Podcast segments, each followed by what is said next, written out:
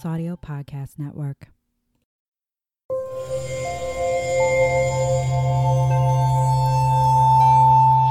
Part of the Ballas Audio Podcast Network.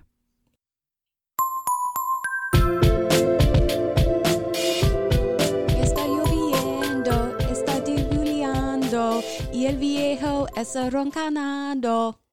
It's raining, it's pouring, the old man is snoring.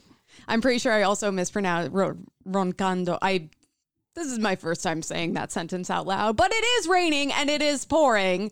And by pouring, I mean wine into my glass. Welcome to another episode of Wining About Herstory, where two trailblazing best friends tell the stories of women that you probably haven't heard of, but definitely should have in a transatlantic accent.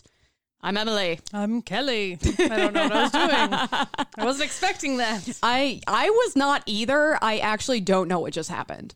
I true like sometimes I get into an act, I'm like, what the fuck just is happening? It's like an out of body experience. Hmm. You know, do you, are you ever like such a jackass where it's like you leave your body and you're watching yourself do something stupid and you're like, no. All right. Don't tell the person selling you your move your movie ticket to also enjoy the show. Damn it. God damn it, Emily, again with this. Well, thank you so much for joining us for another episode. Um, Kelly, I don't know about your story, but mine is significantly less depressing. Although a- I think we could have a story about someone's fingernails getting pulled out, and there it's going to be less depressing than last week. I'm probably going to like super nerd out over mine, and everyone else is going to be like, Kelly, what the fuck are you even talking about? It's psych based. Ooh, this is the first psychologist Kelly is covering since becoming a psychologist herself. I actually think that is true. This is a hot. I Yeah. was like, Because really? it literally just happened, and the two women that you have covered were not psychologists. That's true. It's it's a very easy thing for me to track at this It point. is.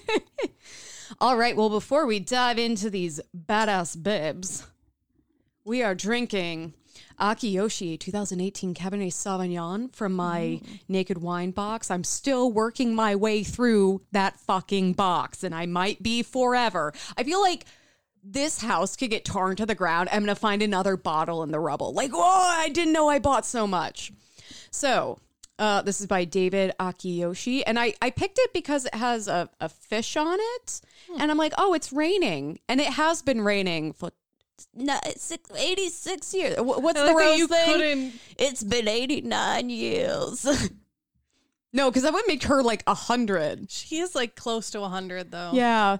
Maybe that maybe that was part of the point is that she's just insanely old.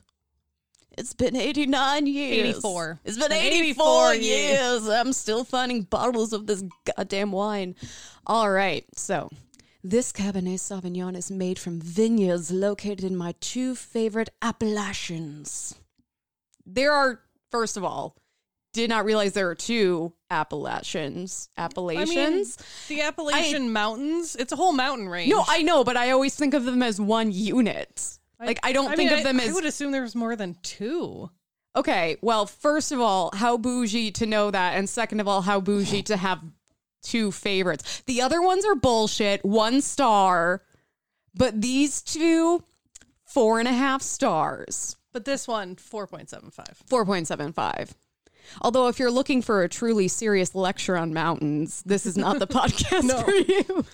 Turn us off. One lends an amusing personality and a sense of joy, while the other enhances the union, providing a depth, depth, character, structure slash stability, and richness. It's not depth of character; it's a depth character. All right. Okay. That was a choice. Someone didn't proofread this, or I'm an idiot. It could be both. As a blend, it is a match made in heaven and exclusively for angels to enjoy. Cheers, David Akiyoshi. Cheers, sir. I haven't even we haven't even poured this wine. I feel like I'm totally out of it, but now you get that sweet ASMR pour. Glug glug glug, get in my mug. We're not drinking out of mugs. No, but it rhymed. I know. Why do you have to ruin the illusion? No one can see. I could see I'm drinking out of the the oh shit, what's the super famous cup? That King Arthur Uh, had. the Holy Grail. The Holy Grail. I'm like, it's not the Goblet of Fire. That's Harry Potter. I could say I'm drinking out of the Goblet of Fire and no one would know any better, but you have to ruin it for me. Can't let me have any fun. Nope. You just got piss on my parade like this weather for the past Always. four fucking days. It, it feels like it's been raining constantly. I'm like, okay, when did the Cullens show up? Because the sun has not been out. Okay, it was out a little bit, but not enough for my taste. Anyway, Kelly, where are we cheersing to so I can shut the fuck up about the rain? The rain. God damn you! No más lloviendo. I don't know. I don't know. I don't know. Okay, Cheers to the end of the week. cheers to the end of the fucking week. I'm so tired. Cheers. I've been tired since like Tuesday. I think I've been tired. When did I start kindergarten? For the last 84 years. 84 years since I've had any energy, I mean, yeah. that- any zest for life. That's true. I'm just perpetually tired. Mm. You know, this is really good. So it's a cab sauv, it is dry, but it's also like it has a sweetness to it. It's not like I'm trying to think of the I'm trying to think of the word for it. It doesn't like coat your tongue. Like there's this initial sweetness that I really like instead of kind of that biting sourness that sometimes you get from cab sauvs. Hmm. Do you disagree, Kelly? Let's have a I don't. lively debate. I, I actually really like it. Like, Yeah, I'm me too. not always into reds, but I really like this red. Bold of you to say as a redhead.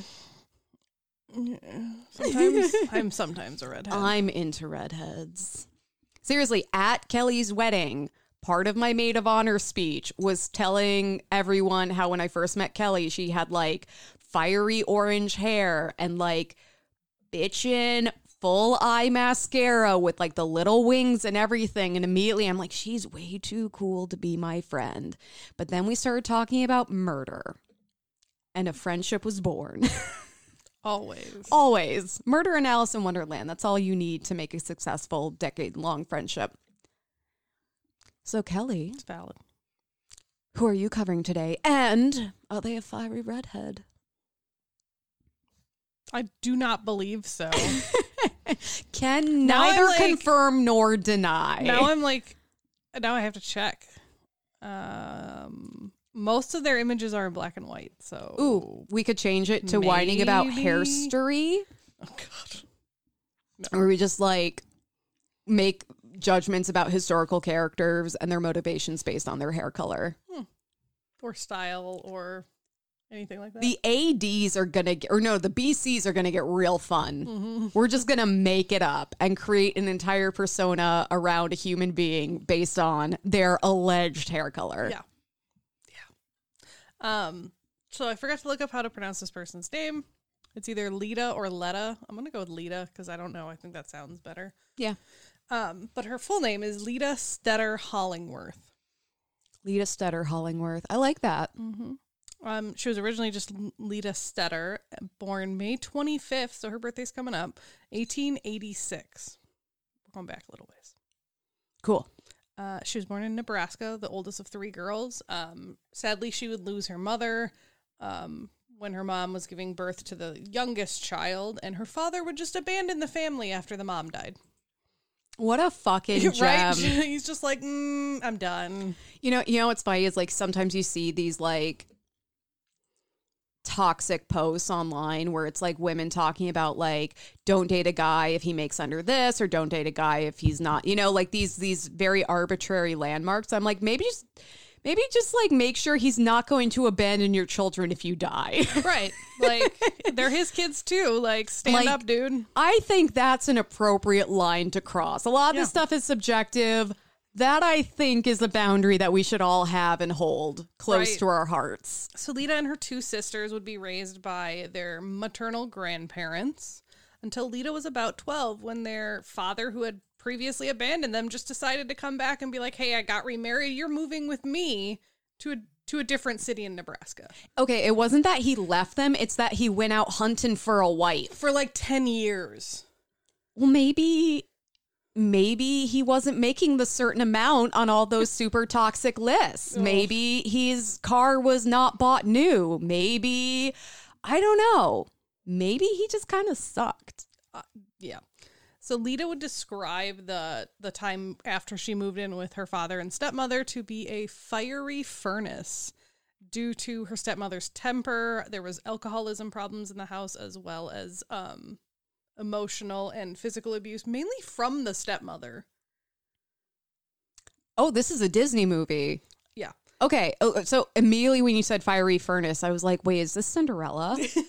and we're not that far off. Um, so Lita's escape was school. She absolutely loved going to school, and she was educated in a one-room schoolhouse because we're back in that era. So Um, much fun. but she would talk about later in life that it was an excellent education. It was very individualized, and she absolutely loved it. That's saying a lot because you have five grades in literally one room and they're Right. lined up row by row by row. Like anyone, uh, I'm, I'm sure this extends beyond the Midwest, but anyone growing up in the Midwest had the obligatory, obl- obligatory one room schoolhouse field trip where you had to sit in the sit in the desks and write on your little charcoal slab. And then the teacher had to call on you. I remember I got called on to answer a question. It was like what the Illinois state bird is. I still don't know because I'm so like traumatized. And when you answer, you have to stand up in front of everyone, which like, Like I in was your in seat, you don't have to like walk up to the front, but it's still No. everyone turns and looks at you. Yeah, I'm in second grade. This was my hell. And I'm just staring at this woman. I'm like, we've literally never learned this. I don't know. And she's like, if you don't know the answer, you say, I don't know, ma'am, and sit down. And I'm like, I don't know, ma'am. And I sat down and cried because I was so devastated. It was a lot. That I I still hate being called on, even when I know the answer. So I like being in second grade. Oh, can't yeah, no, hundred percent. Um, so Lita would actually go on to be able to attend high school, which was probably super rare for women in those days. Um, but she would absolutely excel in the classroom and discover a talent for and passion for writing. She had a lot of intelligence, wit, and humor, and this was made evident when she was hired to write for the Valentine Democrat, a local newspaper, when she was 15. The Valentine Democrat, romantic and liberal. I Yeah. love it. Or, or was this at the time though when Democrats? Okay, I did not Google it. because they did switch. at some point yes um but yeah so she's 15 she's writing a weekly column for her town newspaper so that's pretty cool um, God. she would graduate at 16 and begin studying at the university of nebraska in lincoln probably to get away from her terrible family That's the only reason anyone goes to Nebraska to to I mean, she escape already, she already lived in toxic nebraska homes. oh she's well, just moving to a different city in nebraska good for her. She'll get out someday. um, Sorry, Nebraska. So obviously, like I said, she was studying literature and writing, but as a matter of practicality and a girl who knows her place in the world, apparently, she was like, I'm gonna just pick up uh, a teaching certificate along with my other degree because she knew that women were only being hired into like three professions at this time. That is like it's sad but incredibly practical. Right. It's it's kind of like at where we went to school as a creative writing major, I was required to have a non-artistic minor cuz they're like we don't want you to die in a box. We want you to have a degree that you can actually use in a career. so my minor funny. was professional writing and guess what I'm doing? All of the above. In a like non-writing field. I Right. I can mean, kind of write for this. well, I, I write for this. I write for my current job, my last job. But yeah, that's like, not really what your job technically is. Yeah. I mean, for the podcast it is, but for the rest of it, not really. Yeah. Um, so during her time at university, she would be the literary editor of the Daily Nebraskan, the associate editor for the Sombrero. I'm sorry, I the don't what? know. It was called this. I didn't look. I didn't know it. Nebraska had the Sombrero. a Hispanic population. um, and assist, assistant editor of the senior book, which I'm assuming was like a yearbook. Wait, was it the senior or the senior book? Senior. there was no um, Tilde. tilde. I'm just I'm imagining like this really beautiful, thriving Hispanic community in Nebraska, and they've got like all their own publications, Why and not? they're like the best kept secret in Nebraska. Right. So she's writing all this stuff. However, her series of sto- short stories were denied to be published because she was a woman, Dumb. even though she's writing all this other shit. Dumb. During her time at school, she would also meet a man named Harry Hollingworth. During her sophomore year, um, they would fall madly in love, and would by the time she graduated two years later, they would be engaged. He was a psychology major, and after graduation, he would move to New York to work on a graduate degree at Columbia.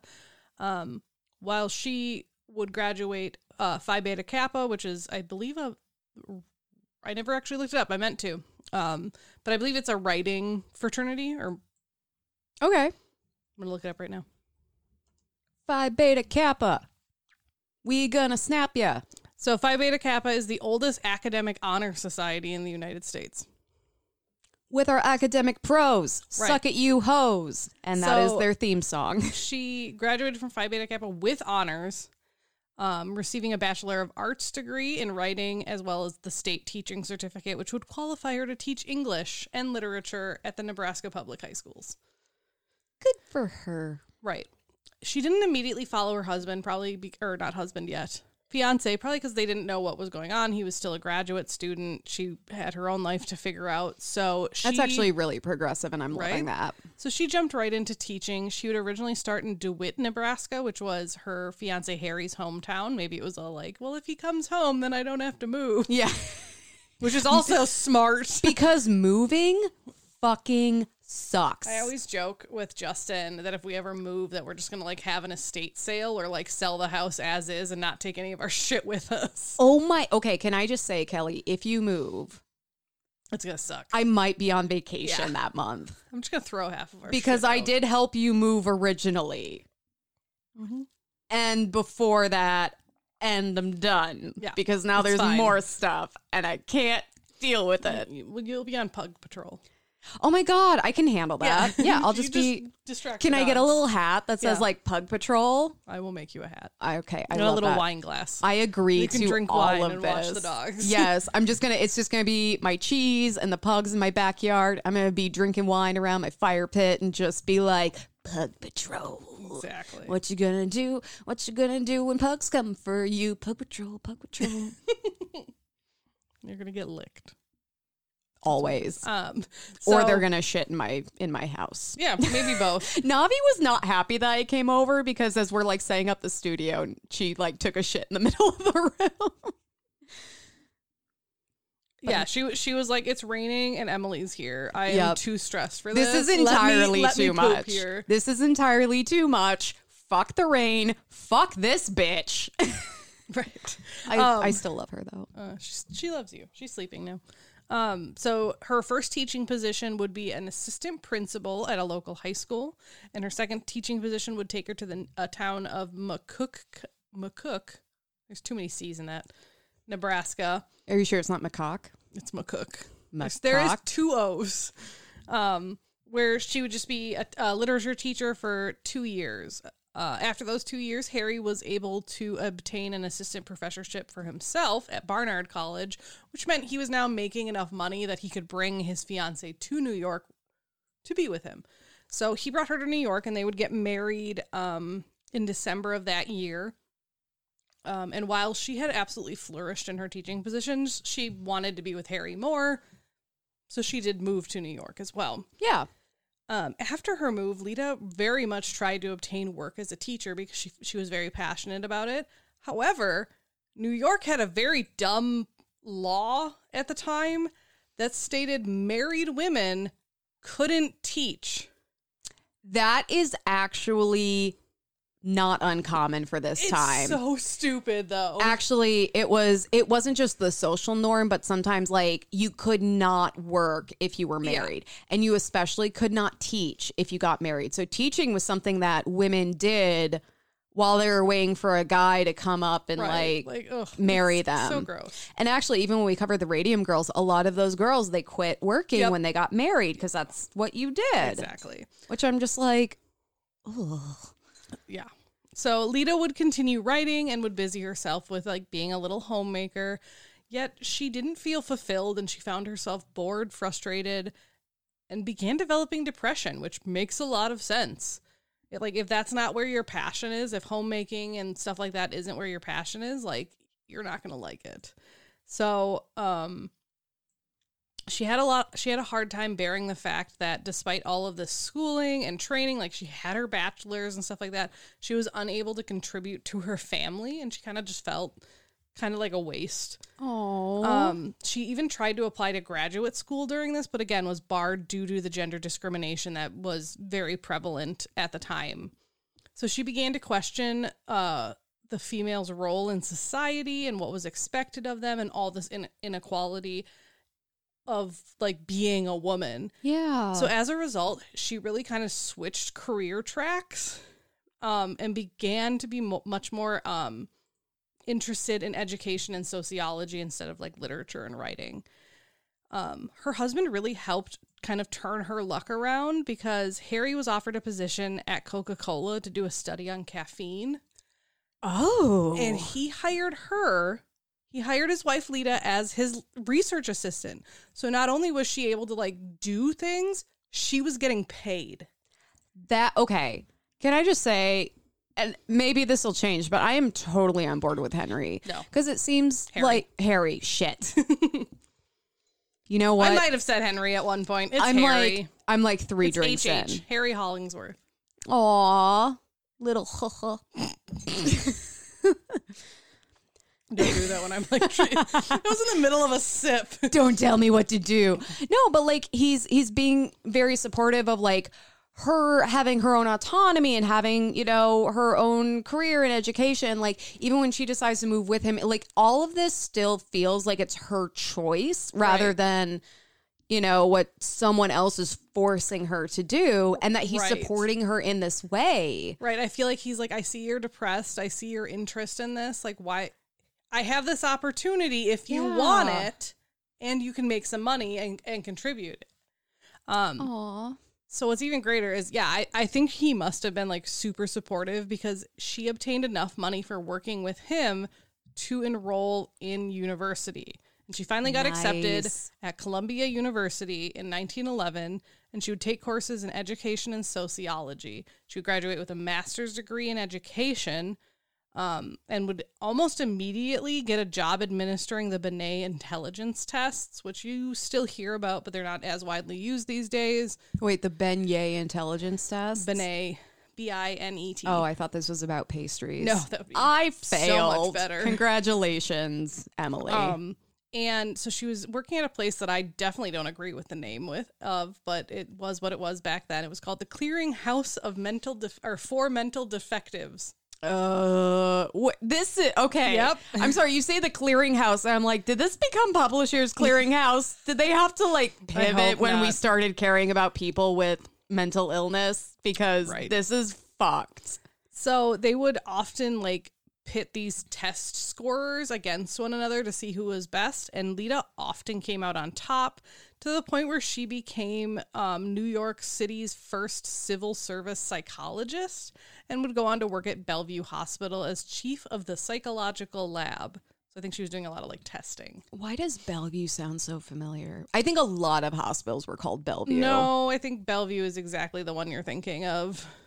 Is it the one that um Session Nine is Um, based off of? I have no idea what session nine even is. It's a really good, like, kind of low key psychological horror movie. I really like it. I'm not. I'm not like a huge horror movie person because, to me, horror movies have strongly been like slasher or like you know gushy nasty murder but i do like a horror movie that's like a ghost story or like a psychological thriller like crimson peak was super fucking good Yeah. Um so Bellevue has a lot of different things like under its belt. Like it's one of the oldest public hospitals in the United States. It's connected with Rikers. They send their prisoners there. Like they have a ward for them specifically. It was the world's first hospital to have a catastrophe unit. Like but I also think their mental health ward was not fantastic if I remember correctly. So what you're telling me is that place is 100% haunted, and Zach ba- Bagans, the the Hobbit ghost hunter, has probably been there to antagonize spirits right. Yeah, of can go with that. patients who were abused. Great, Probably. way to go, Zach. So, um, during this decade where she was doing all this stuff, uh, Lita was also fighting for women's suffrage and belonged to the progressive era group known as the Feminist Alliance. I actually couldn't find a ton on her specifically like working with the suffrage and the Women's Feminist Alliance, but she was doing that stuff. So my next two sections are breaking down like specifically her contributions to psychology because they kind of happened at the same time but also kind of separately of one another. So i did it based on like the research she was doing not time frame. Mm-hmm. So the first section we're going to talk about is women's psychology. So when she went to columbia lita was working under a person a guy named edward thorndike. That name might sound familiar he was an incredibly famous psychologist who had some really fucked up views which we're about to get into Oh, super fun. Drink every time you're horrified, Right. unless you're He- driving or at work. he he had some like great psychological insights and some of the things was but it's a it's a symptom of the time as well so he agreed to like supervise her as her because she was doing graduate school and she was doing a dissertation on something they used to call functional periodicity which this bullshit is the belief that women are psychologically impaired during menstruation. That the theory of functional periodicity is actually kind of why a lot of people back then didn't want to employ women and why there are like some things about like oh you don't want to be you know the the misconception of you don't want to be around a woman while she's on her period because they're insane emily's just like god damn it kelly oh my god. Actually, that's okay. It's really hard to sip wine like into the microphone. And it hurts. it. Actually, I have it like tipped up to my face and my eyes are burning a little, so I'm gonna stop. But I will continue the drinking game in my own fashion. yes. Um, so I'm actually shocked that Edward Thorndike agreed to oversee Lita because he had those beliefs. And he was also a big supporter of, at the time, what was known as the variability hypothesis. Yeah, yeah, get your drinks I, I was gonna say I'm immediately So- picking up my glass. The vari- variability hypothesis said that men exhibit a greater variation in both psychological and physical traits than women, meaning men occupy both the highest and the lowest ends on a range in any given trait, and women are destined to be in the middle and always be mediocre. Like, I'm like, okay, thank you for not saying we're like the worst, but also really. so, Kelly, how do you know when a blood vessel in your eye is popped? Because I am, I might be You're having a rage close. stroke You're right now. close, yeah. Like, well, and, and uh, here's the thing. Like, I think it's very easy for us to laugh at this in the year Well, of our goddess then- 2023. Yeah. But back then, first of all, it was taken very seriously. Second of all, this is still the kind of bullshit you hear today. This stuff has not gone anywhere. Right. So that's what Edward Thorndike believed. And so the reason I'm so shocked that he accepted Lita is because Lita was like, my dissertation is going to be to prove that that's not right. You know what, and though? he, he still, I, I feel like he was one of those big dick guys that's probably like, yeah, sure, prove me wrong. because how, how it would it would incredibly bolster his point of view if like hey i'm supporting this woman who's actively trying to prove me wrong and, And guess she what failed. she can't because i'm right Right. dr thorndick Yeah. that, that's his new name i will call him by nothing else So yeah, she she believed that while there were extremes, that extremes were not based on quote unquote male genetic superiority, but instead extremes were based on cultural like cultural stigmas and things like that. She believed Huh. yeah, right? huh She believed that rather than innate differences, societal roles accounted for sex differences in the number of institutionalized males and females at places such as the clearinghouse for mental defectives. huh Right? what a fascinating idea right. I mean, even even um, j- just the whole idea of like, okay, say you're in a mental health institution, it was a lot easier to send women there. Oh yeah, it was based, Anyone could like throw a woman in a mental institution for the rest of her life.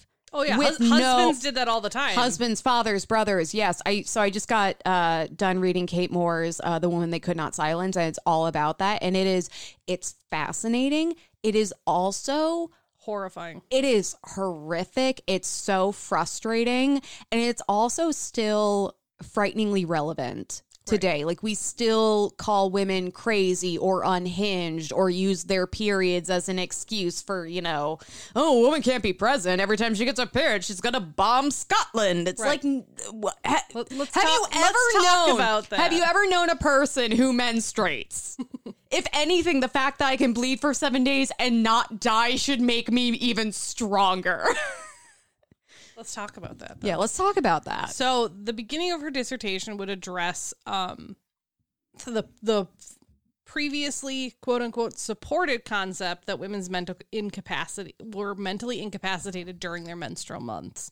She would start her study by recording the results of both women and men's performances on a variety of different tests such as cognitive motor tasks and stuff like that over a 3 month period. So she's not like I'm just going to do it for like 2 weeks, one when they're on it, one when they're not. No, she's Right. like I'm going to like get this data. Um during that initial test of those three months, no empirical evidence was found of decreased performance on par with the menstrual cycle, or really at all.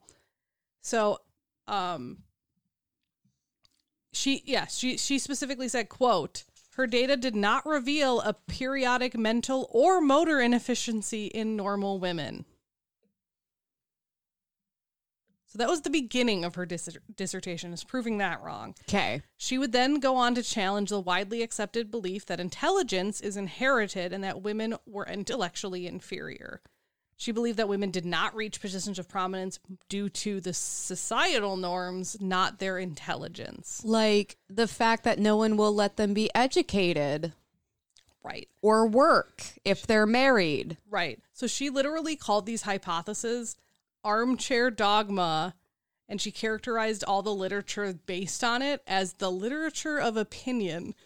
She's like, this isn't actually scientifically proven. This is just people like saying it is. I love that she is employing the scientific method Yep. to blast the patriarchy. According to the scientific method, the patriarchy is bullshit. Right. Yeah, so she she says I am going to, you know, state literature of fact and she talks about she said this is in one of her articles wrote that was titled Variability as related to sex difference in achievement, a critique. Quote, undoubtedly one of the most difficult and fundamental problems that today confront thinking women is how to secure for themselves a chance to vary from the mode of their sex and at the same time to procreate in a social order that has been built up on the assumption that there are little or no v- variations in tastes, interests, and abilities within the female sex. So basically, she's like, everyone just assumes that all women are the same, want the same things, and are the same person, essentially. And she's like, that's not okay. So, in order to further this research, she performed an experiment in which she used infants that had not yet been influenced by the environmental con- conditions that are going to account for variability differences in adults. Basically, she's going to give intelligence tests and stuff to adults and infants because infants haven't been raised in our society yet and won't have all those societal norms. They're like a delightful blank slate. Exactly. Um, so men, she found that men had a, uh, or sorry, yeah, adult men had a wide range of professions from which to choose from so that they would be able to improve the talents that they possessed. Women, on the other hand, had been confined mostly to only one profession prior to more recently when they had been able to be teaching, but she said mostly like most women were housekeepers. Right.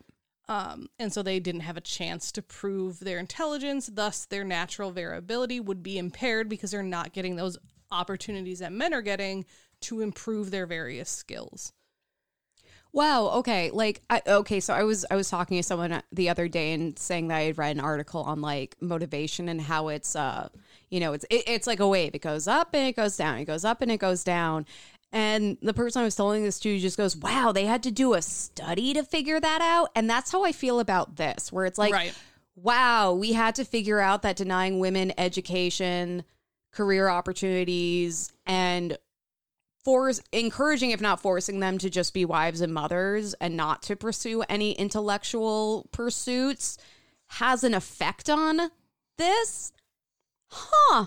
It's Right. so crazy. But but you do. You do because otherwise there are people who just say things like um like she was talking about at the beginning like this armchair dogma of like well no no no. It's that way because women are just less Right. Women just aren't as smart. Women just aren't as mathematically inclined. Right. Or even physically. Like that was the other part Yes. of part of this variability that like, oh, men are also more physically fit. And it's like, yeah, of course, if you keep a woman at home like and all she gets to do is clean, Yeah. Actually in in uh Hallie Shapley's book Strong Like Her, she talks about how a lot of women's clothing was designed to limit movement. Like shoes were too small, they weren't good for running because and, and women when they were mens or when people were menstruating, they were encouraged to not move. Like Right. you don't move, and you- you don't go anywhere, you don't do anything, and all these restrictions. And then on the other side of that, well, we like to describe male males as more physically fit. Right. And it's like, but there are physical attributes that we attribute to women more so like grace and, you know, balance and things like that. But those just aren't the things that we value. Yeah. It's kind of bullshit. There's a lot. Sorry. I could go on for a million years. I'm pretty sure we both could. And Yes. so yeah, it's it's a thing. Um, so she would go on to look, like I said, look at newborns and look at um 1,000 consecutively born males and 1,000 consecutively born females. Um, and particularly in this study, they were looking at um, the variability of like physical features. So they did a bunch of like an- anatomical measurements and all of this stuff, and they found yes, male infants generally are slightly bigger than females, but there are actually no differences in variability between the sexes other than that. Um, and so she said, quote, for the first time, a serious crack has appeared in the armor, armor of the variability hypothesis. And so her even just starting this research, and I don't think she got as far as she wanted, but again, she was just writing her dissertation because from the things I read, it sounded like she wanted to do more on like the intelligence and stuff, but she didn't have the time or the money to necessarily Right. do so. So she started it and yeah, made that crack appear so then that the rest of the theory could be proven wrong.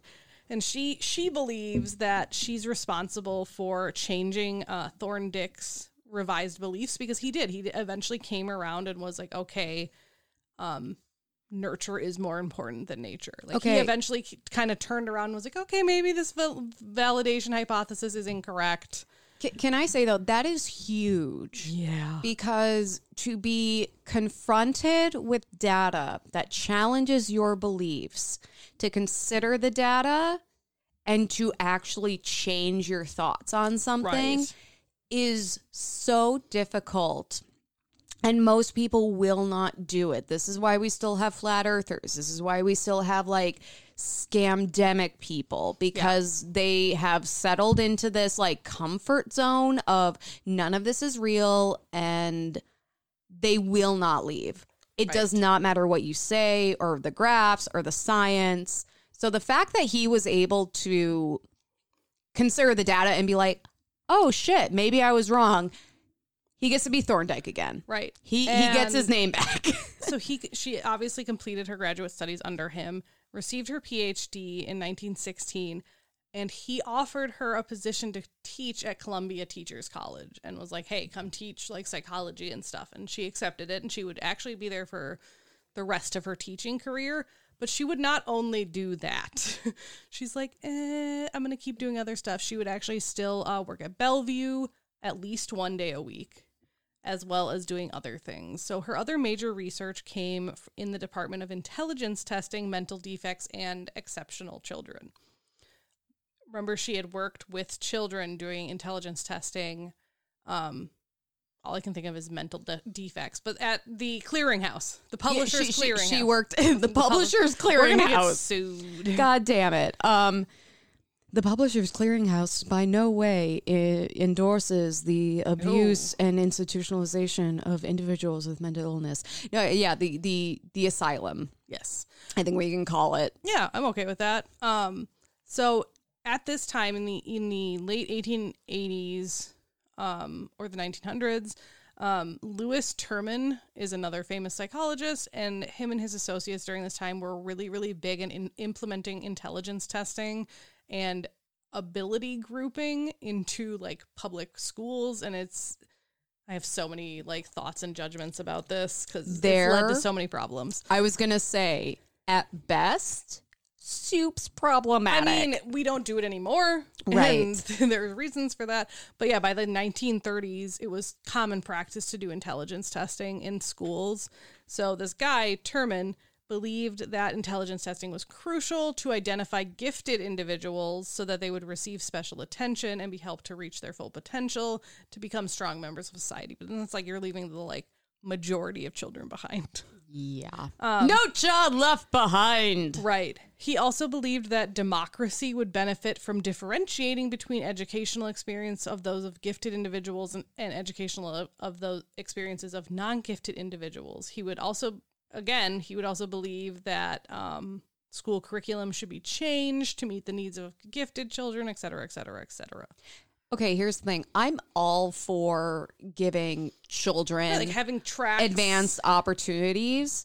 Um, but this is feeling very much like i- instead of offering multiple opportunities, it's like, no, no, no, we need to prioritize the children that we deem are gifted based on this very narrow criteria and everyone else can just go fuck themselves. Yeah. And that so that's a problem. Right. So Leta obviously had a lot to say about Terman's theories. It's like mm. Yeah. So her next set of work was um, she was an active participant in developing educational strategies concerning the del developmental of gifted students, but in a much more like concrete way, much more similar to what we have today, where you're not changing the entire curriculum for the gifted students. There's a gifted track and a non-gifted. Like they're separate, so you're not like leaving everyone else in the dust. Right. And let's also put some quotes around gifted. Because like I I knew students Right. in, in high school who would be considered gifted. I was not one of them. It doesn't mean No. I'm stupid. It doesn't mean I can't succeed. It's just like, hey, they weren't testing on It's true crime, yeah. okay? Yeah. So what I find really interesting is Leta and Terman were doing the work at like almost like parallel times, like at the same time. They never met one another, but apparently they respected each other immensely because they're both like kind of working toward the same goal. Not really, but at the same time, kind of. they're they're working in the same field and they have very different ideas of what the solution is. Right. So the and the main point they disagreed on because they, they agreed on a lot of the other things like yes gifted children should you know maybe have different learning opportunities and stuff like that. But the main point they disagreed on was that Terman believed that intelligence was inherited and focused only on defining and describing it as an inherited trait whereas Leta was like mm, like maybe it's a little bit of inheritance but you can like there's also a lot of nurture that goes into it. There's a lot of environmental and educational factors that can either increase or decrease someone's intellectual potential. Well, okay, think about it this way. And I, I'm not saying reading is a definitive measure for intelligence because it absolutely is not. Because reading is a skill, it is something that you have to learn Right. and you have to practice. And say we have two children, one is taught to read, the other is not. Does it mean the one who was not taught to read is not as intelligent? That Right. kid could be a fucking genius. Right. Oh, but they don't know how to read. Like, It I, doesn't matter. I, I think that's interesting though. Like we Right. we really can get in trouble when we're measuring on skills versus because I feel like intelligence is so much bigger than like your ability to do math or your ability to read. And yeah, some kids might have a higher acumen.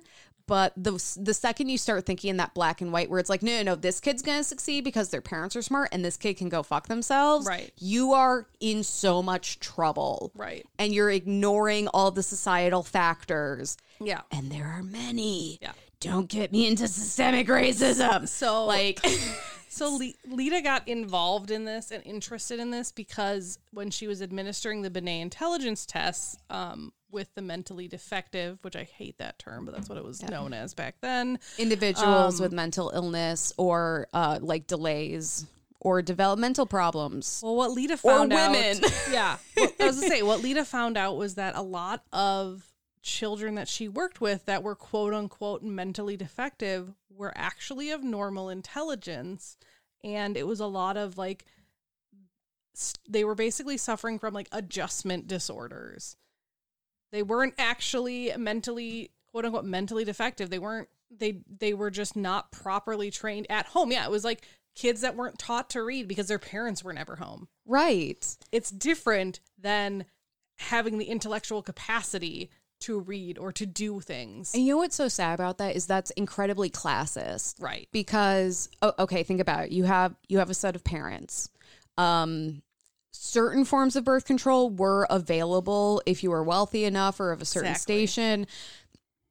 For for people in the lower social classes, it was not. So you have a bunch of kids that you cannot afford. So you're working all the time. And then the kids, once they're old enough, they have to work. So school is not a priority.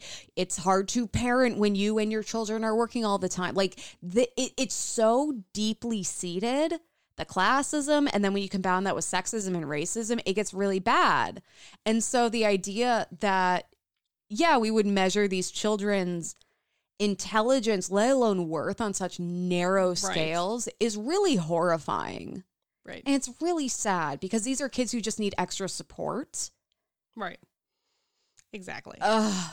So, um, from this discovery, she began to focus more on this on the pop- population of children that were saying, you know, that people were saying were mentally defective, but really they just had adjustment problems or other problems that wasn't intelligent based. And she would go on to pro- pub- publish several books um, on specifically that topic. One of which that was called just plainly the psychology of the adolescent, which would be which would outpace the current textbook for uh, adolescent psychology for the next 20 years. Like so she Oh was like my the- she was the person they were teaching in school from like 1928 to the 1950s almost.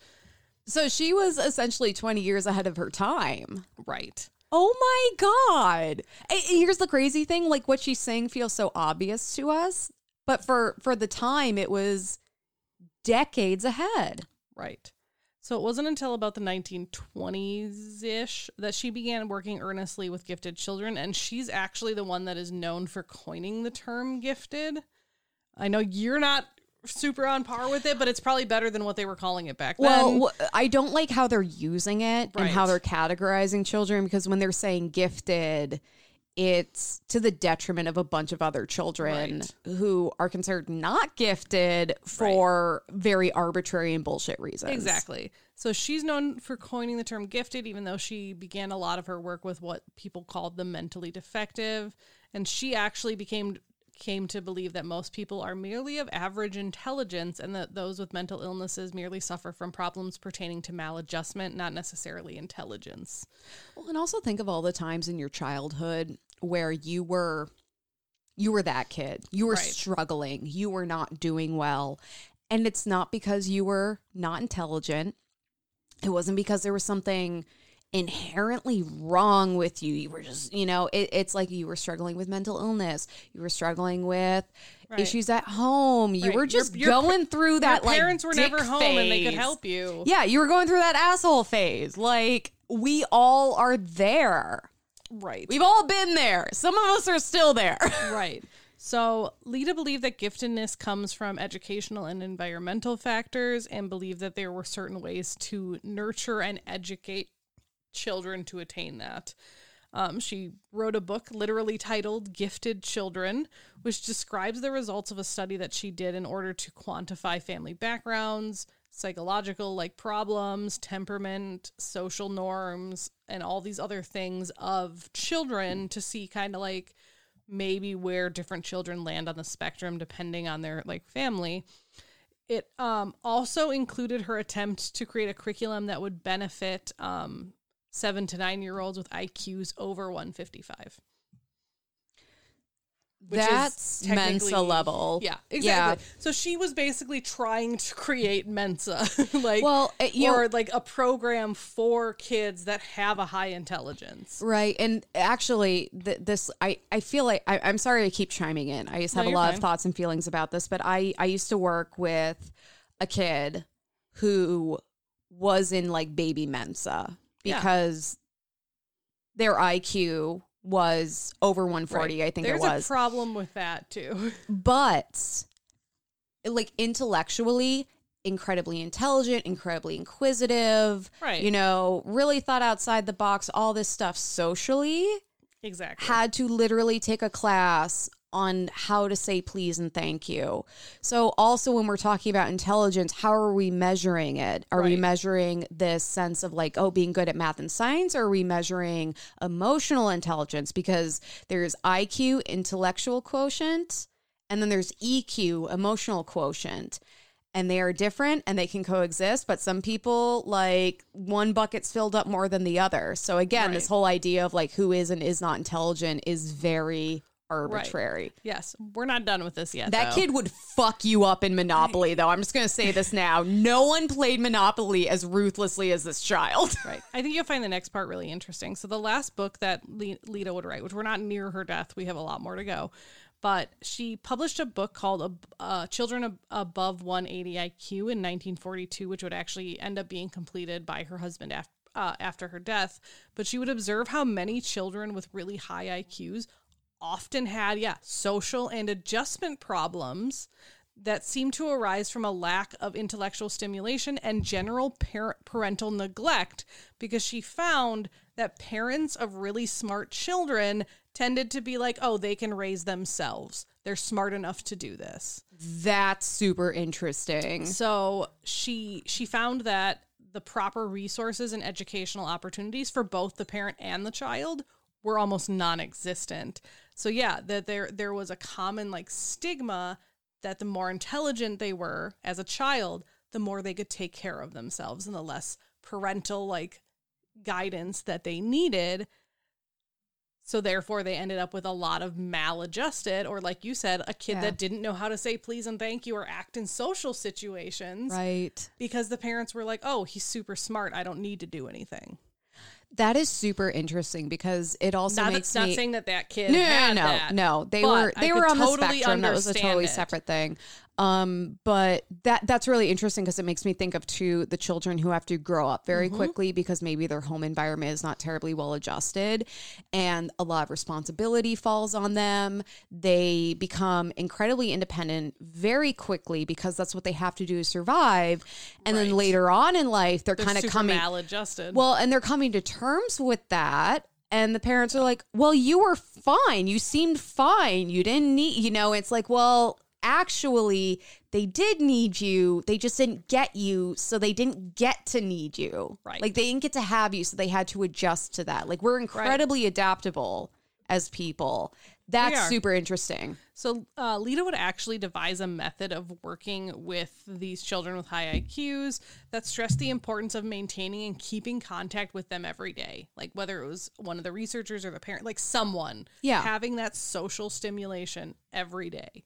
Um, and that they needed to be identified early so that they wouldn't be kept isolated from other children and peers. That basically, like, they need that social support to be well adjusted. And that's something we still have a hard time prioritizing.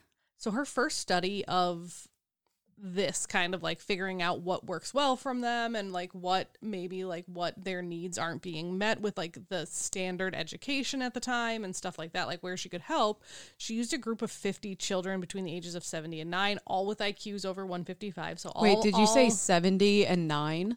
7 and 9 Okay. I'm like, between I think you stop being a child at a certain Um, point.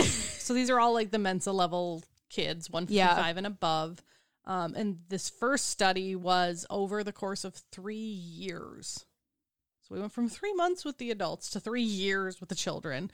Um, they change so much so quickly. and this initial study had two goals. The first one was to gain a better understanding of basically all aspects of these kids' lives as as much as possible, um, and including like background, family life, circumstances, like everything. Um, the second goal is to gain insight on what the best curriculum for these really highly intelligent children would be. Um, she would go on to publish the study and she would actually continue to stay in contact with most of the children long after the study was gone. Just because I'm like, yeah, you kind of gain a bond with people after. Yeah. So that's actually really beautiful. Right. During the 18 years that followed, that she would continue like keeping in track with these children before she passed, she would add information about spouses and offspring and stuff like that, like stuff that the original vol- um, participants would volunteer and add them to the results and kind of see where, where it went. Um, which I think is super, super interesting. You know, like super, super interesting. So she would fo- she would do another study later. Um, this was more about like children with educational problems in general. So whether they were gifted or not, and she actually paid particular study particular interest in this study to make sure that it was a racially mixed group. Like she kept it seven to nine year olds, kind of that like Yeah. developmental age, but she was like, no, I want to make sure like I'm because she's still in New York, so she's like, I want to make sure that the racial mix matches the actual population of New York. I'm not just only doing white children. And that's huge because when you think about it, like like think about some of the biggest studies that you've ever heard of, like the donut experiment, the Stanford prison. Like, what is the makeup, like by gender and ethnicity of those of those subjects? right, It's usually pretty monochromatic and binary. right. Just so saying. So they used a place called the Speyer School, S P E Y E R, um, for this study. It was modeled after a typical New York public school, and it would eventually become known as known as Leta Leta Hollingsworth School for Bright Children, which is really interesting. For bright children. Um, and she would receive a great deal of public attention. Uh, attention. Um, she based the curriculum um, around the evolution of common things, is what she called it. Um, and as a result, this curriculum consisted of learning about things as food, clothing, shelter, transportation, tools, timekeeping, communication, like literally like the necessities of what you need to know. Oh, so the things that we complain that public schools didn't teach us today, like how to balance a checkbook or do my taxes. Right. So the children would make work units and they would like do the material for each student. The model of learning would prove to be super beneficial, um, particularly for gifted youth, but for everyone because basically it would introduce concepts and then move on to the advanced subjects. Basically, you're literally like, okay, here's the foundation for everything else you're going to learn. Yeah. Um, because being able to recite the Pythagorean theorem isn't going to help me Right. use the bus, navigate the job market, do my taxes, understand how to buy a house, like things that are seen as just basic. Right. So for her final study on gifted children prior to her death, um, and this was another one that would be published after her death, she sought out kids that were super intelligent. She sought out kids with IQs of 180 or higher. Do such children Yes. exist? Yep. And the reason she did it is because she, when she was doing the Binet test way back in 1916, um, she had witnessed a child score 187. She was able to find 12 children total. It's, Um, it's going to be a pretty small pool. Yeah, exactly, with similar capabilities and would study them for about 23, or no, no, not 23 years. It was 23 years after 1916. But she was like, I'm going to find these children and do as in depth of a study as I can. Because, yeah, that's a very limited pool. But also, the percentage of the population is also very limited. So your your scores are still probably going to be pretty pretty okay. Um, so she was fully aware that she would never live long enough to see the children reach adulthood. She knew that, which is sad. Um, but she meticulously attempted to build a framework for future research so that basically she could start it and then someone else could follow it. Which I'm like, that's that's okay. That's Okay. sad. the the fact that she's like conducting her scientific research and building in a contingency, an inevitable contingency that Yeah. she is going to die before the research can be complete is really admirable but also incredibly depressing. Yeah. So she she said that of the of these kids that test above 180 on the at the time it was the Stanford Binet uh, intelligence test. Um, she said, "quote They are characterized by a strong desire for personal privacy. They seldom volunteer information about themselves. They do not like having attention being called to them them or their families." Like so, she's like, "This is kind of what we know. It's not going to be easy to do a study with these kids. Yeah, kids." they're they're incredibly reserved and closed off. Right. So she was able to kind of like get to know the kids, work past these concerns, and to conduct as much research as she could before she passed. Um, basically maintaining as much pri- like she was like, I'll maintain the strictest privacy possible. Um, and so she laid the foundations for the future research with these extreme like these extremely high intelligence children. Yeah. Uh, the results of the study uh, would suggest that for exceptionally gifted children or exceptionally intelligent children, um, they suffer from a lot of adjustment problems, mainly due to two factors. One, inept treatment by adults, again, kind of that you're smart enough to raise yourself mentality, Yep. and also a lack of intellectual challenge. So, a lot of times they would see these kids maybe not go to college or drop out of school or stuff like that because they were bored. Yeah. Um, so the main thing about all of these studies, all three of them, is at during that time there were kind of these myths and these societal expectations that exceptional children, gifted children, intelligent children, these 155 IQs and higher, were fragile or clumsy or eccentric or something. And all three of these studies kind of showed that that's not true. Yes, they may be maladjusted, but it's not necessarily their fault. It's like, yes, you may have a Sheldon, but you could have not had a Sheldon. Right, You know, where, where it's like, just because a child is incre- has a high IQ doesn't mean that they're going to automatically be maladjusted socially or that that should be the expectation. Well, as long as they're good at math, I don't have to like teach them social skills. Exactly. because again it's the it's the priority or the lack thereof that we put on these different areas of of knowledge and intelligence like eq versus iq I've been talking for like an hour, so I'm gonna try and wrap this shit up. i'm so sorry No, okay this is mainly me. This is so, So, fascinating though I know. and like I'm i love not the only one that's Well- like super fascinated. well, and like this. especially talking about kids, because like again, I ha- I have not studied kids in like a psychological perspective, but I have worked with so many fucking kids that like a lot of this, I'm like, oh my god, I totally know what you're talking about from real real world Mm-hmm. experience. So obviously, Leta worked a lot with gifted individuals. She was the first book person to write a comprehensive book on them. She taught college courses about them. She did more than 30 studies. I only mentioned 3. She did more than 30. She also developed child-centered therapy and trained Carl, Carl Rogers, who's kind of known as almost like the father of child-centered therapy. So that's kind of interesting. I actually Cool. didn't know that because I know who Carl Rogers is. You guys might not, but he's yeah a big name in child psychology. And so the fact that she kind of like was the one that actually developed it and then like trained him is kind of insane to me. I love that you are gaining insights on your field of study, the field of study that you just got your master's in just from doing this podcast. Yeah. That's beautiful. Thanks. I'm so Um, proud of you and your high intelligence and your high EQ. right? Um. So, hold on. Got- Did your notes jump No. around, jump? Yeah, they kinda did. Jump. So, Leta was really well known during her life for her work with gifted children, and even today, she that's probably what she's best known for.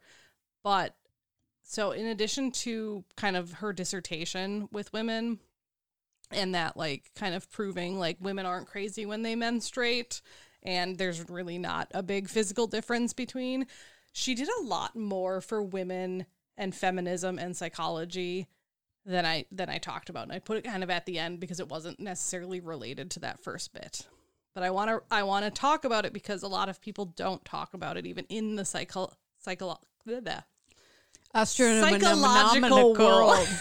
so she would go on to write six articles on the psychological factors relating to the social status of women, all based on assumptions at the time that inherently greater variability in males existed, which she had already proved wrong.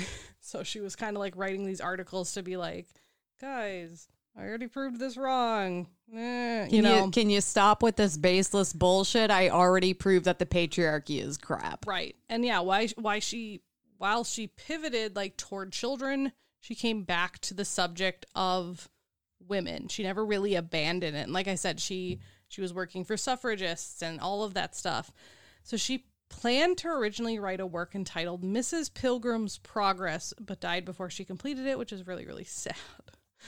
Um, but she um, established a group in 1912 of 24 highly educated women known as the Heterodoxy Club, which was um, some basically the the 24 women were some of the era's most influential activists.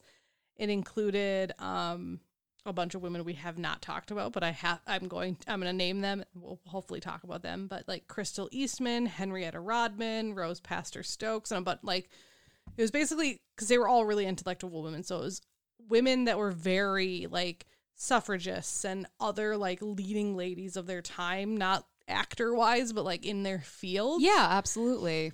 The literal only criteria to be part of this group was that you had to hold unorthodox opinions, which at the time probably wasn't super hard. Hey, does anyone else think that like we should be allowed to wear pants? Bitch, you're in. Get in here. Also, this is her doing Wining About Herstory. Before Wining About Herstory, she's like, who are the women that you should know but don't know about? Right.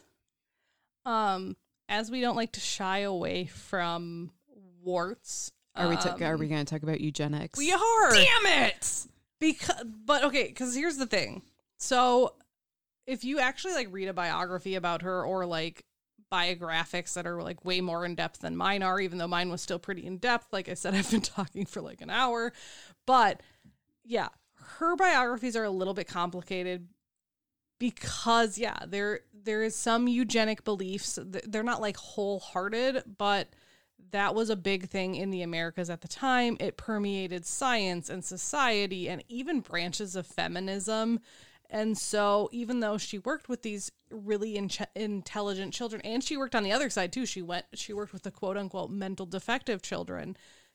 Yeah, some of those eugenic beliefs still permeated some of her own beliefs, not as strongly as other people. And she really didn't deny the importance of heredity and like that maybe people that aren't as smart shouldn't have kids. She wa- she never said like the extreme eugenics position Right. of like hey we need to get rid of everyone that isn't like smart, but she was like eh maybe It's- which is still not fantastic. It's one thing to study and acknowledge the roles that genetics play, but it's another thing to be like, oh, these people are not allowed to reproduce because they don't create the the Ubermensch or whatever. And we we've talked about this before, the suffrage movement and the United States scientific community in general was very racist. right. And the Nazis got a lot of eugenics ideas from us, including for the gas chamber. Yeah, I'm about to say two quotes that I didn't even like writing, but I'm going to say it anyways just to kind of like let you know where her mind was at. So one of them was mediocre or dull parents can no more produce a brilliant child than a tomato plant can produce a plum, which is true. And not like a tomato ca- plant can't produce a plum. I'm 90% sure that mediocre or dull parents can still have gifted and intelligent children. Hundred percent. Um, Well, and then also, how are we defining mediocre Exactly. or dull? Right. What they didn't have impressive careers and they worked all the time. Right. Um, We don't know who Einstein's parents were.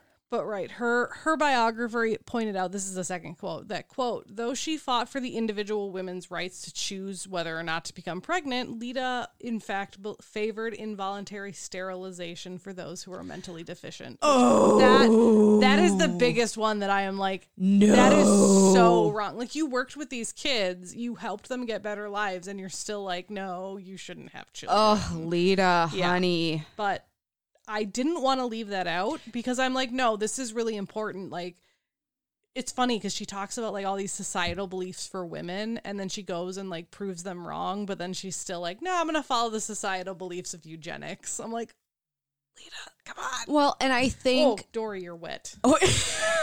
I'm sorry. My dog it's been raining as Emily's mentioned multiple times and my dog is sitting under my chair and I put I have my legs crossed and I put my foot down and it touched a very wet dog. I didn't actually know she was under there. very startling. because she was hanging out by me for a minute. Oh, I can, no, like, and here's the thing. I'm so glad that you included that because there seems to be this idea that to criticize prominent figures, especially in American history, like our founding fathers, for example, and like the fact that they were slaveholders and this and that, and like raped their slave or enslaved people, excuse me.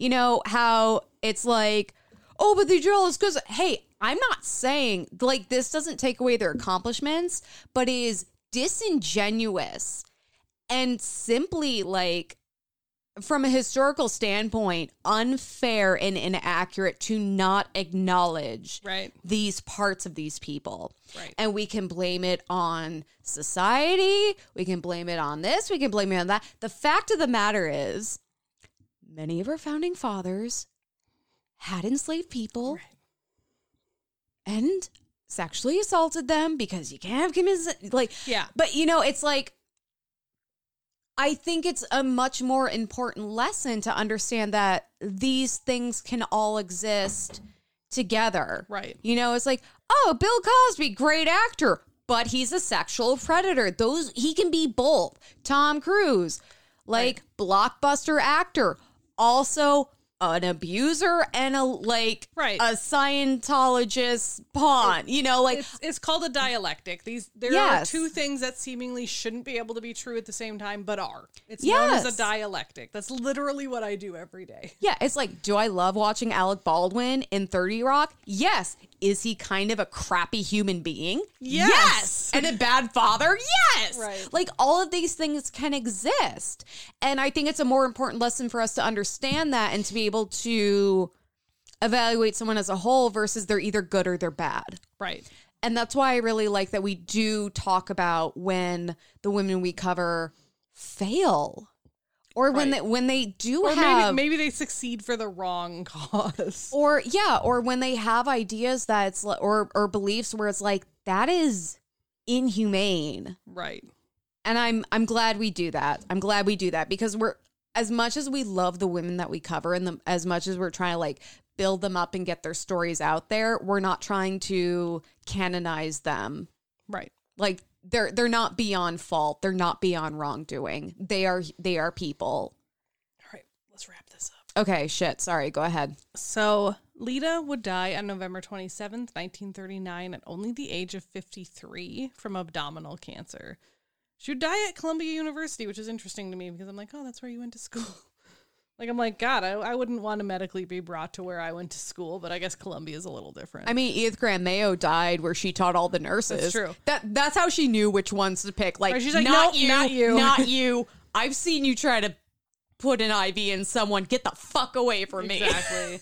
um, so Leta is known for her dedication to her research participants. She would stress the importance of direct contact, even when a lot of the her peers at the time were like, "No."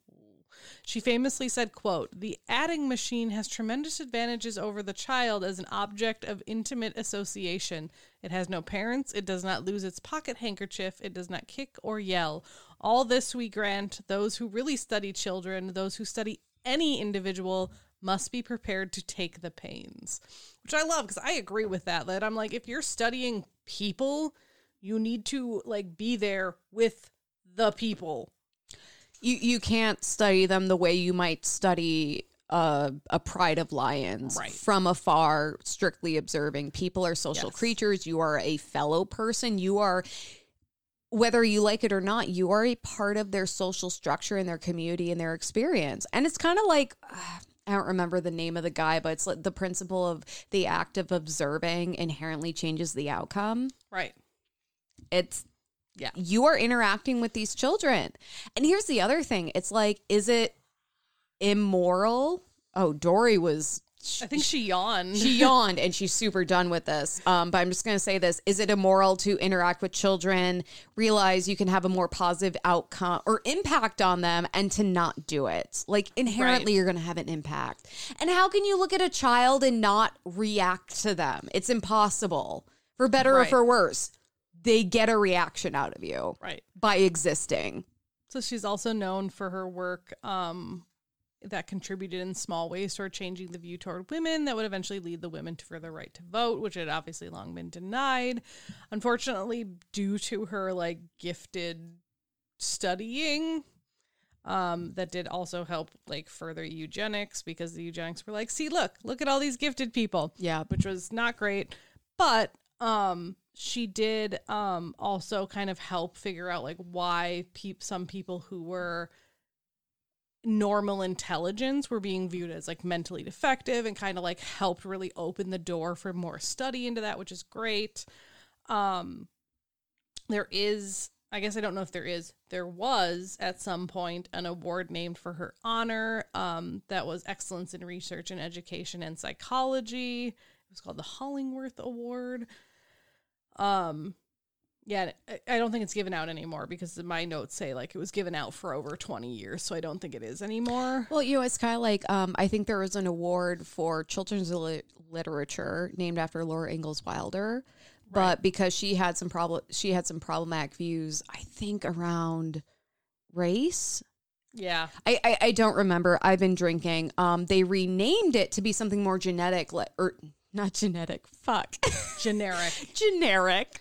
Um, around like the award for excellence in chur- Yeah. children's literature, and people were like really mad about it. And I was like, why? It's the same award. It's given for the same reason, but we're we're we're calling it what it is. Right. And so if they changed the award because she had Eugenic eugenics views, views, yeah. I have no problem with Um, that. It sounds like what actually, so as I read my notes a little further, it sounds like um who gave out the award changed, not the award itself. And then of course for people who know psychology or like have that basic um knowledge, um one of her most famous students was Carl Rogers who was um basically the founder of the humanistic approach and really big in child psychology. But yeah, that was uh, Leta. Like she did a lot. She really did further research in both women's studies and for gifted children. And she didn't have some great views. She was a eugenicist, and that's not Bad. great. That's bad. Yeah. Yeah. No. But, she did do a lot. Like No, no, I no. appreciate her research, and I mean, we do have to look at it as true. Like, like I said, eugenics at the time in the 1930s was super prevalent. Almost everyone believed in it, and as as she showed in her research, we're kind of a product of the society we're brought up in. I'm not excusing her beliefs because I 1000% do not agree with them, and it is not okay to believe that. And we do acknowledge that times are different. Well, I, I I'm really glad that you included that because it's kind of like, hey, we can acknowledge Thomas Jefferson's contributions to our country while still acknowledging the facts Right. That he raped his enslaved he raped enslaved women. Like those two things did and continue to exist at the Right. same time. And hey, societally, no one was going to chastise him for that.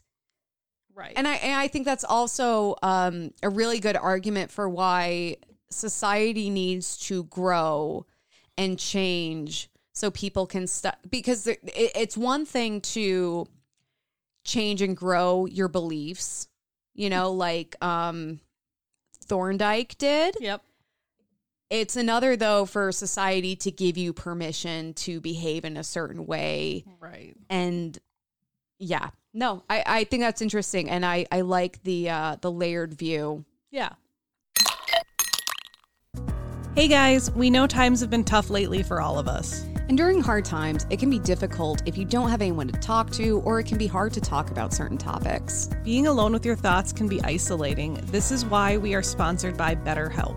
Betterhelp offers licensed therapists who are trained to listen to and help you Talk to your therapist in a private online environment at your convenience. betterhelp is customized online therapy that offers video phone and even live chat sessions with your therapist so you don't have to see anyone on camera if you don't want to thank goodness There is a broad range of expertise in BetterHelp's 20,000 plus therapist network that gives you access to the help that may not be available in your area. You just fill out a questionnaire to help assess your specific needs, and then you get matched with a therapist in under 48 hours. That is Amazon fast. Then you schedule secure video and phone sessions. Plus, you can exchange unlimited messages, and everything you share is completely confidential, just like with an in person therapist. You can request a new therapist at any time at no additional charges. If you want to talk to someone about your mental health, you can get a 10% off your first month at betterhelp.com slash herstory. That's betterhelp, H-E-L-P dot com slash herstory. That's what I aim for. Thank All right, you. it's your turn. I've been talking for far too long. Oh my God. This is going to be a long episode. I'm sorry, guys. I've guys. been drinking so much. I'm not ready for this. Thankfully, my person is much less problematic, a lot more crazy, and I'm totally here for this. So I just really want to give it. I want to give a quick shout out to Karen. I won't say your last name. Uh, they are a Scottish listener from Glasgow. And actually, I think when they first messaged us, um, and, and I looked all this up because I want to be prepared. Um, they wrote to us, Hello, listener from Glasgow, Scotland here, listening to your episodes from the start and just want to share a weird coincidence. Was listening to your June Almeida, which is episode number 57. Like that was like right when the pandemic hit and we did our pan- our like COVID themed episode. um Oh. but but she was the one who like discovered the structure. Yep. She discovered like the structure of COVID I under a microscope, and she dropped out of high school and then became a microbiologist anyway because fuck everything. So she says, uh, "Your June Almeida one today, who was born in Glasgow." What, what? My boyfriend works at the Royal Infirmary that she worked at. And when I go home, when I got home, I Googled her. I found out she went to a high school near my house that I was in full caps, literally walking past while listening to the episode. Whoa! Love the podcast. I think And we love you. we love you. Oh my fucking god, Karen! Can I come and visit you in Scotland because I no, desperately miss it? I would like to come too. Um, they also messaged us about like we were talking about the Minnesota snowplow names, and they also have I think they call them uh, like grinders or sand trucks or something because I don't think their snow is quite Minnesota levels, but they also name them. Um, so anyway, Karen messaged us. Hello again from Scotland. I've been meaning to message you a woman's suggestion for a while, and I just had a thought of another too. So finally messaging. Thank you. Fucking finally. Always messages. I Always. was waiting, Karen. I was by the by the Instagram messages. with bated breath. seriously, I almost passed out. It was bad. Um the first is Aloha Wanderwell, who was, I think, the first woman to drive around the world. I'm not going to finish the message because I think Kelley is working on the research for the other person, the other woman she uh covers. So she'll be getting another shout out in a few weeks. Um so Gotta she space says it out. Gotta space the love out. Uh, I am still traveling through your episodes. Think I'm in March 2022 now. You're only a year behind. Karen, I'm so sorry for everything you're going to experience. I'm not. I'm not sorry. I am.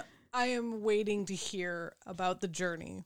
Hoping you gals are doing great. good. Heart emojis. Love it. mostly. and, Depends on the day. and I messaged I I messaged her back, yes, yes, yes. Thank you for the amazing recommendations. Aloha Wanderwell deserves to be covered for her amazing name alone. That's what I was gonna And say. today is the fucking day. Let's talk about aloha. Hello. Aloha Wanderwell, who has just like the The best name. the best name and the most appropriate. So she is Aloha Wanderwell, the world's most widely traveled girl.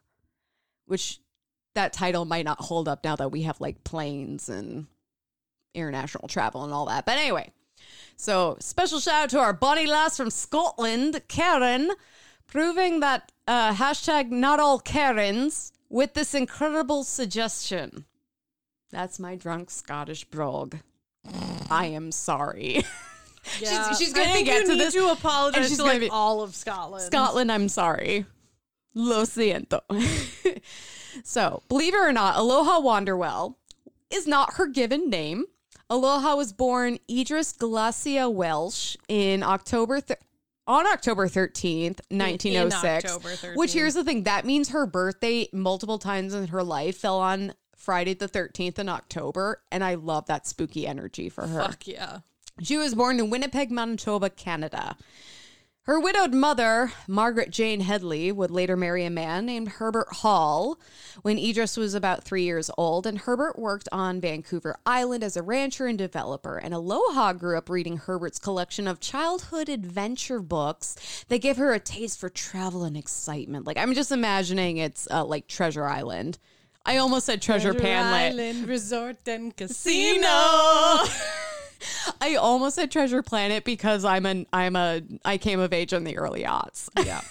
so at the outbreak of World War One in 1914, Herbert joined the Canadian Expeditionary Force, serving in Europe, and rose to the rank of lieutenant in Durham in the Durham Light Infantry.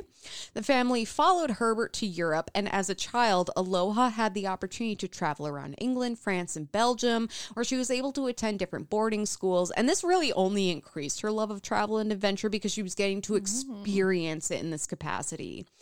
Tragically, though, uh, Herbert was killed in action in uh, Ypres, Belgium, which is very sad.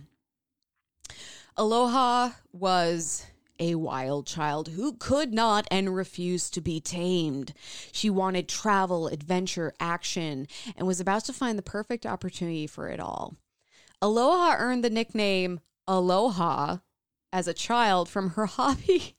From her penchant what? For, her hobby, but it was really it was like her penchant for dancing along to ukulele music, like on the gramophone. Oh my So. I love her. I love her so much. I feel like we've all known this kid who just immediately like enters a room and they're like, I'm gonna do a dance. I'm gonna sing a song. Watch me do a cartwheel. Like they're a performer and they want attention on them. And this was Aloha. I will not call her Idris through the rest of this story because Aloha is just so iconic. So she loved movies, especially a uh, actor Mary Pickford, and she was that kid that she she was like, "I'm going to be a star. I wanna I wanna entertain. I want to be the, in the spotlight. I I, want to this. do the things and be out there." And I really like admire that. I um, kind of wish I was like that. Her poor mother, though, that's a very difficult child to parent. so enter Walter Wanderwell, born Valerian Johannes. I'm sorry, his name was Valerian. Yes. Why would you ever change that name? Um, there are reasons. okay, fine. Is But Valerian is a great name. correct. I don't Um, care if he's an asshole. I'm sorry, but Valerian is still a great name. No, it's a great name. It's a Polish name. Um, oh, oh. Do you have Nazis in your story? No, I Oh, don't. Thank No, no, God. no, I I don't. was like, oh god damn it. I don't have Nazis in my story, but what I'm saying is he definitely Americanized his name Uh, for his like later purposes. But he was born Valerian Johannes Pieczynski in Poland. We do not claim him. we we do not accept him as one of our own. Um, but Walter was getting getting I'm so sorry, I'm so drunk. Um, Walter was getting in on the latest trend of the 1920s, which was making wagers on endurance stunts. Remember like right. Gertrude Ederle and like swimming the the English Channel and like how long can a human being run without actually dying? Like this was the rage of the 20s because everyone had nothing but time. The stunt in question was an endurance race around the world between two teams to see which could visit the most countries. Walter, in his own right, is a bit of a trip, and that's putting it very nicely. I'm just going to say this right now. He's a fucking shyster. He's a fucking shyster. He's a womanizer. He fucks anything that moves. Like, he's not a like great with guy. a vagina or anything. He's not a great guy. Well, I'm not going to speak for Walter. I'm not going to speak for Mr. Valerian Johannes Pieczynski, okay? Um, but he had been You know, arrested. I'm okay that he changed his name because he would give Valerian a bad name. I know, right? Like that's a great, name. Name your children and your cats Valerian right now. I mean, I'm so, I'm sure there's been a resurgence of it because there's Valyrian Steel in Game of Thrones. oh, that's where I've heard of it. I'm like, why is that sounds familiar? My nerd is showing. So uh, he had been arrested and jailed in the United States during World War One under suspicion of being a German spy, but he was released in 1918 without charges being brought. take of that what you will. He was not charged with anything. Um, either before or after the spy accusations, he married and began calling himself Captain Wanderwell. I would, if I had been accused of espionage during World War One, I, would also want to change my name. And like Captain is this very like proud militaristic title. So I just he was very much he he was all about his presentation. He was all about the hustle. And he's an interesting character, but he's also a shyster. So that that's just the mindset that Okay. I want you to be in. So inspired by the newly created League of Nations, which would later become um Oh fuck, I didn't write it down. I forgot the name. The the the the the oh god, what's the national policing conduct? It's not War of the Worlds. United Nations. Oh, I was like, what are you sorry. trying to say? Sorry, League of Nations, which would be later become the United Nations. I've been I was like, it's not War of the Worlds. Like, I what know are you it's- talking I'm like, about? George Orwell. I don't know. Um, yeah, so he was inspired by the newly created League of Nations, which was a direct response to World War One, which would later become the United Nations, which is people have opinions. Walter created his own global organization called the Work Around the World Education Club, or WAWEC. WAWEC. WAWEC. Okay. I don't think it like held up very well. Now, just four years after avoiding espionage charges, not actually a Captain Wanderwell was putting on an elaborate endurance stunt. Or was it a race? Or was it a peace mission? Advertisements for this whole endeavor build it as everything under the sun. Even he didn't know what the fuck this was, as long as he was getting people's attention. So, to attract people to engage in the stunt, Walter placed ads in papers asking that. Uh, that read in part, excuse me, quote, brains, beauty, and breeches. World tour offer for lucky young woman. Woman. Looking for, quote, a good looking, brainy young woman willing to forswear skirts and rough it. Wanted to join an expedition across Asia and Africa. Be prepared to learn to work before and behind a movie camera. Camera. So this is it's oddly specific but also incredibly vague. It's like, hey, are you willing to just kind of are you willing are you a young woman willing to wear pants and be on camera? Yes, great. So 16 year old Aloha. Always. Always. Yes. I mean, I've done way too much I foot photography to say I'm to- not. I would love to wear pants and be on camera. I have worn pants and been on camera. I have worn nothing and been on camera. Oh. Because I'm just that kind of progressive feminist. I'm a nasty woman. I, I helped facilitate that at least one of the times. Oh my God, were you in the dorm room too? I remember Liz was there. Were you also there when I was getting I my meant- nudes I, taken? No, I meant for. I guess I don't know. I guess were. I, I think- don't know. Crap, I think it was. I know Liz was there when I, I don't. first. I think I was on call to be like standby because they Okay. didn't want too many people in the room. That's right. That's right. Because dorm rooms are smaller Tiny. than prison cells. Anyway, um, but you get is that the only time you've been on nude on film? Oh no. Yeah. No, I did all that foot stuff. I've also done like reference photos, and I did modeling for that tattoo reference, which I still which haven't seen the, the, one tattoo. I facilitated, Hey, and that's the one I was referencing. Hey, Josh, where's that bitchin' tattoo? All right. Thank you. you mean the one Anyway. on my leg? Oh my God. If you were the person who got it, I would No. be so incredibly But flattered. the tattoo he did on my leg is bitching. it is bitching. All, yeah. No, all the stuff he's done to you is bitching. Anyway, on you, to you, doesn't matter. Both? Aloha Wanderwell. Um Okay, so 16-year-old Aloha was reading the Paris Herald at her convent school in France when she spied the ad. I imagine this is like a cartoon where she reads the ad and like zips out of the school past the nuns, leaving their habits spinning and like a cloud of dust behind her. So she immediately applied to join the exposition. Expedition, excuse me. I also read she had her mother's permission to do this, which All I'm like, I mean, she's how old? She's 16. Yeah, it would make sense that she had her mother's permission. It does not. I mean, it doesn't make sense that her mother gave her permission. I guess it makes sense that she would need her mother's permission. See, to me, it also doesn't because a 16 year old at this time is. yeah, I guess considered- a 16 year old back then. There are a lot of. Okay, here's the thing this is really an integral part to Aloha's story and her fame, but good decisions for a 16 year old were not being made here. Anyway, um, to be fair, if my choices were Covenant School and driving around the world, I would probably pick the latter too. So, this is why we don't let 16 year olds make life changing decisions. Right.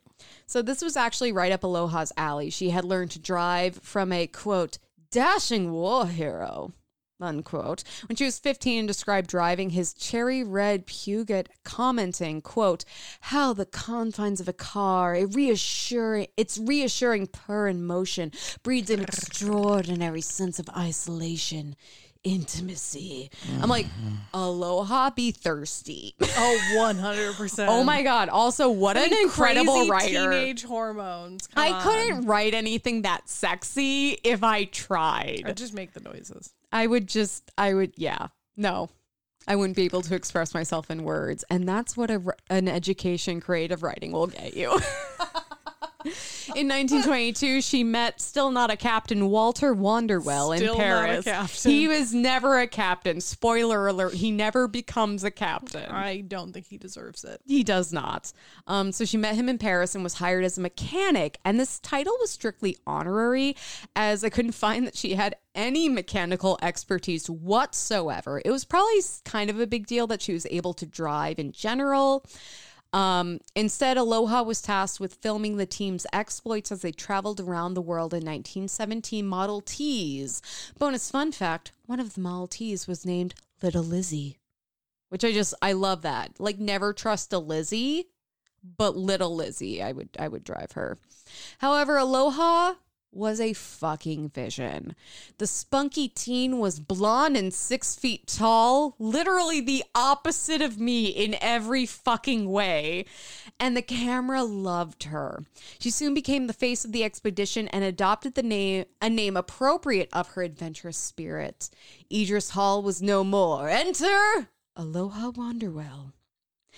Now, if you think it's weird that she took Walter's last name when she's 16 and he's married, you're not Yeah. alone. Choices. Choices. This is a decision she made. These are, I mean, I, it's, I'm sure there was like a publicity and like marketing thing behind that. But when you get down to it, it's fucking creepy. And I, and this is not me putting any responsibility on Aloha because remember, she's 16 years old. So this whole expedition would be like a travel vlog today. Aloha and the team drove around the world recording their exploits on camera, stopping to give paid travel lectures which helped to cover their expenses. Aloha had what the entertainment professionals would call it factor.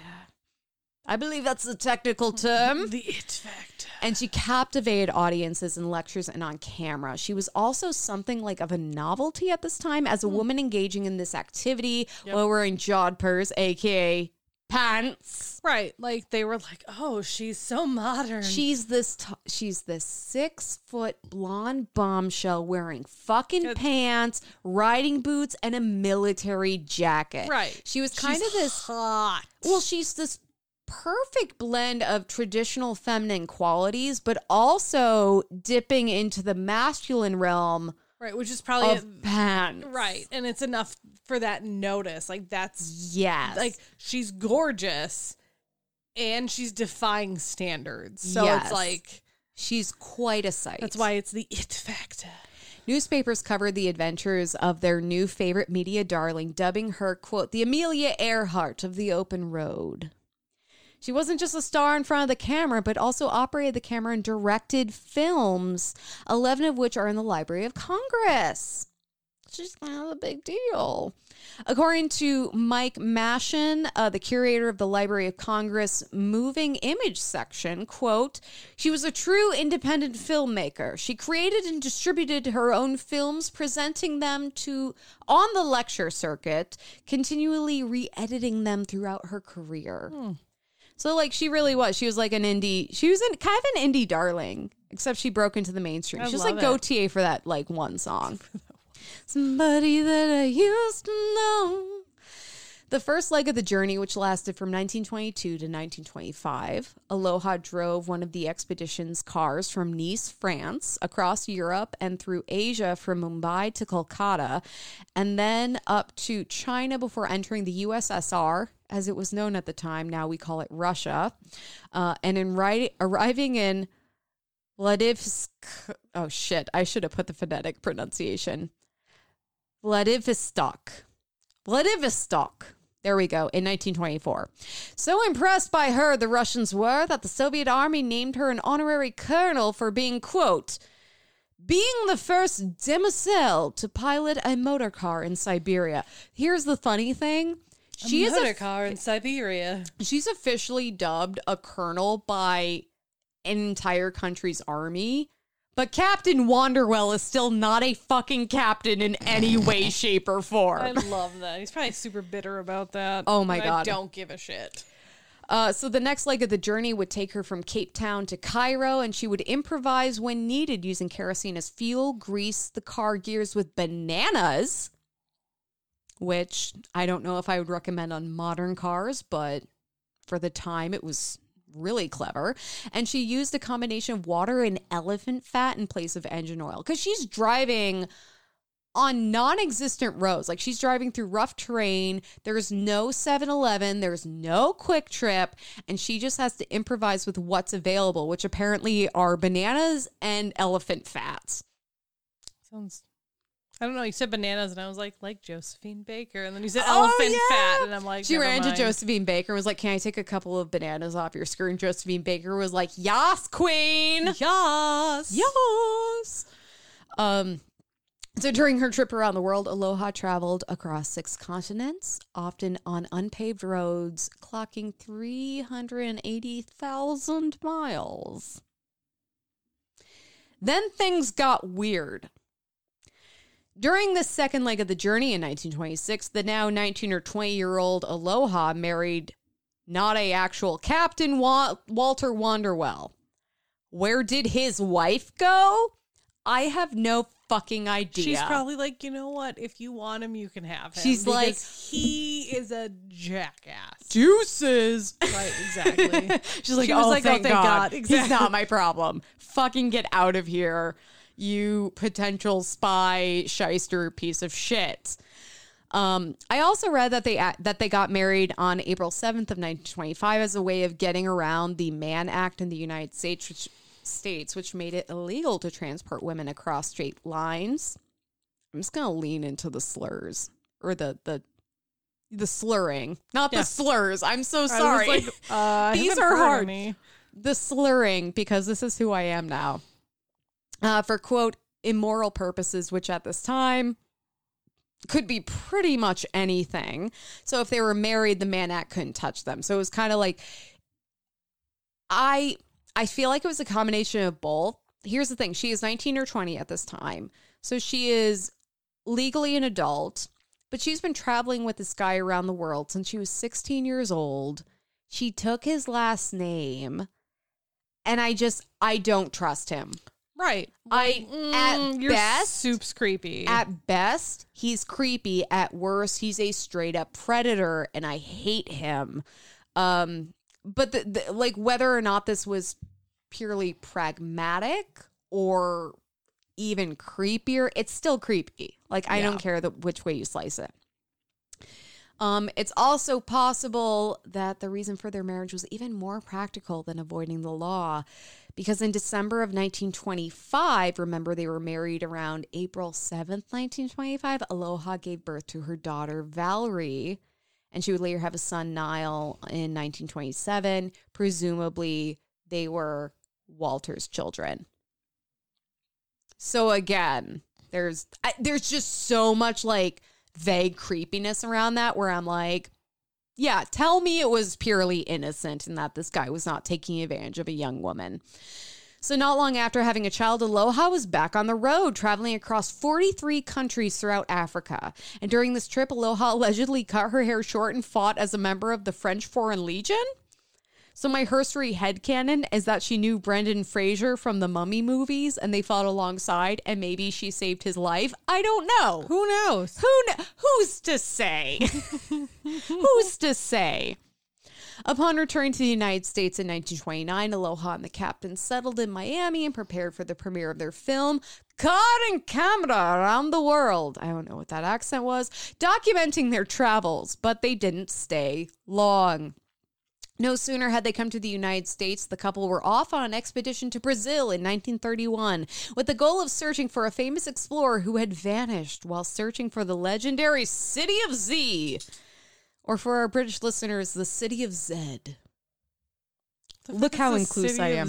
I did not look into it. I think I it's was like, is this on par with like um El Dorado? yeah. I think so. I think it's like one of those like ancient lost cities that probably has a bunch of gold, but there was an explorer who went famously went missing while searching for the city, and so they went searching for the explorer and therefore the city. Um surprise surprise they did find they found neither. um they but they filmed their adventure which would become a movie called River of Death. Cuz they know what I want. Yeah, they they're all for the drama and they know what I'm going to click on Hulu. Unsurprisingly, by based on everything we have said, the marriage between Aloha and the captain wasn't a happy one.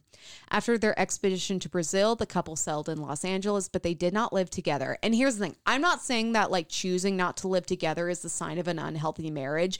They had an unhealthy marriage, period. period. Full stop. And a symptom of that was that they would not live together. Yeah.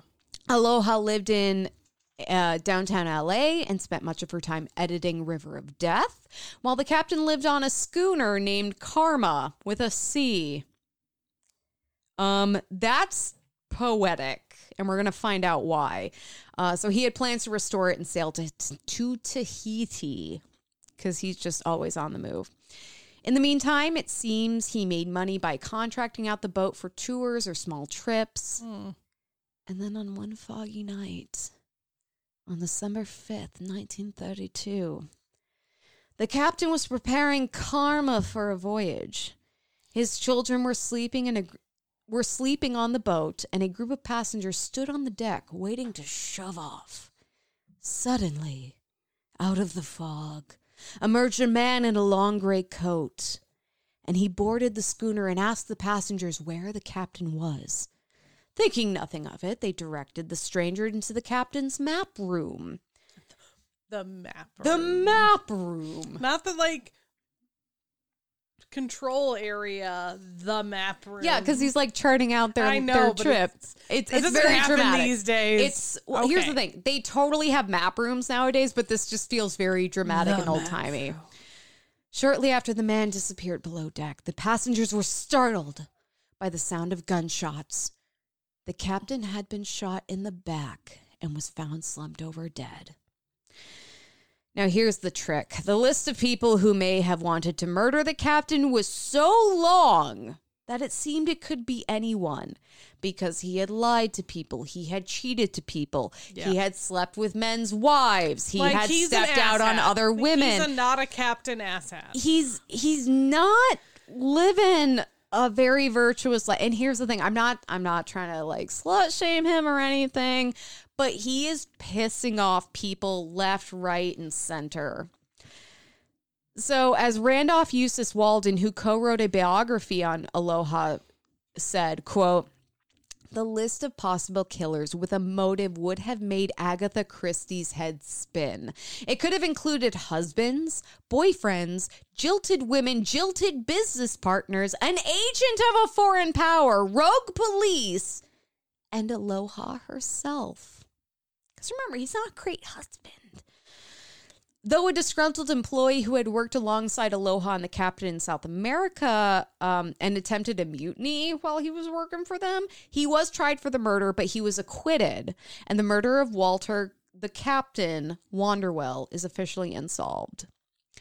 And I so okay, so maybe this is bias. I personally don't think Aloha was the one who murdered him or would have, e- have even ordered a hit out on him because her she doesn't children seem like it. Here's the thing her children were sleeping on that boat that he was murdered on.